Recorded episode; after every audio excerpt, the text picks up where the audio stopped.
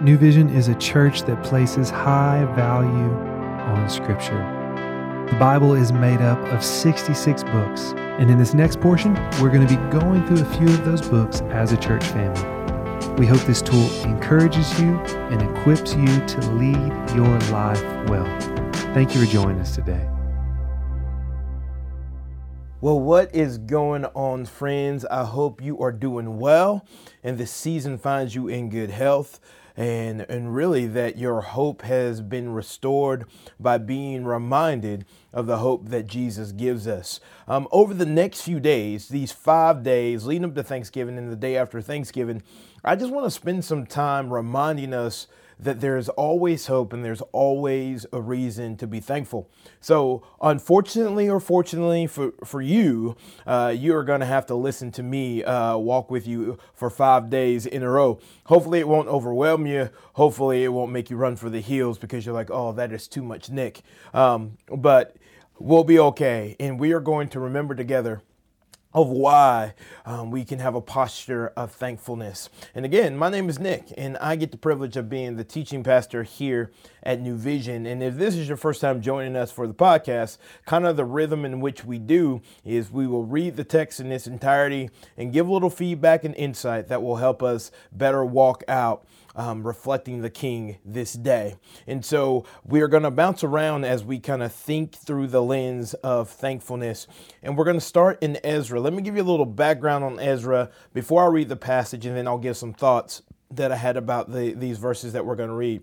Ezra was a priest. He was sent by King Xerxes um, to the nation of Israel to remind them and to restore to them the word of God.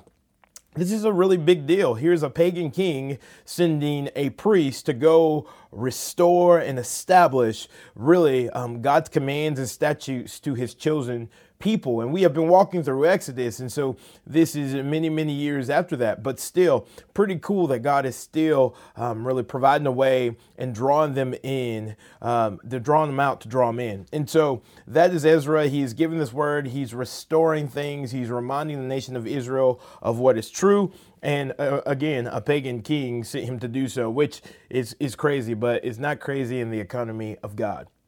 So we're going to be reading in Ezra chapter 3, verses 10 through 11. And here's what it says. And of course, I'm reading out of the CSB uh, version of the Bible. I got me another Tony Evans Bible. I gave my last one away to a friend. And so here we are again. I just read CSB um, because I love me some Tony Evans and I like the way it reads. So here we go.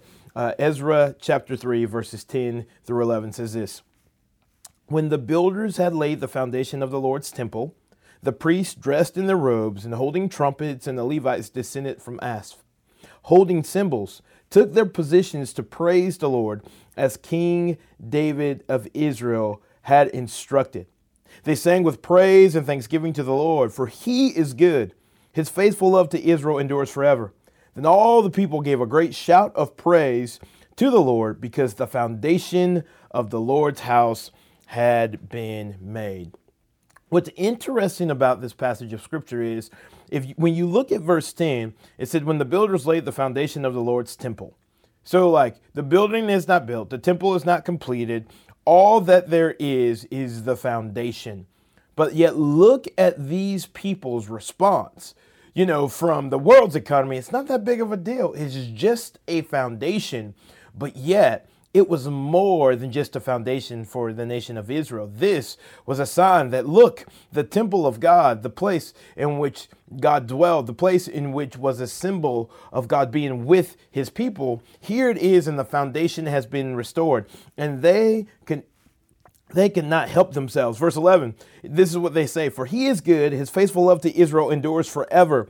Then all the people gave a great shout of praise to the Lord because the foundation of the Lord's house had been laid. See, there are times where we will overlook the small things in our life and we it just becomes very normal to us.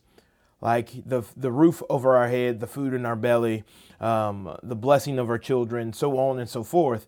We overlook that because it becomes normal. Here's a question for you. What would it look like in this season to remember well and be thankful for even the little things? Like, what if we had a posture of thankfulness in all the things? the big things, the little things, and we remembered well the blessing of God. Like, what if we were thankful that we had gas in our tank? What if we were thankful that, man, we have a roof over our head? Man, what if we were thankful for the canned green beans in the pantry? What if we were thankful for that our kids are healthy or have recovered? What if we were thankful for that we have breath in our lungs? What if we were thankful for the fact that we live in a place that we can celebrate and worship our King without fear?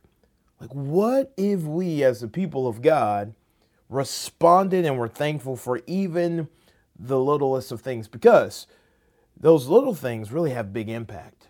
Those little things remind us of the goodness and the faithfulness of our God. And so today, we have an opportunity to remember well.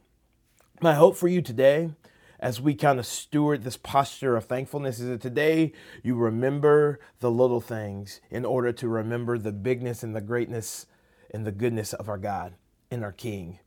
And typically, the more thankful we are, we walk in a better posture. We're, we're, not prideful, we're not greedy because we have a posture of thankfulness, even in the little things.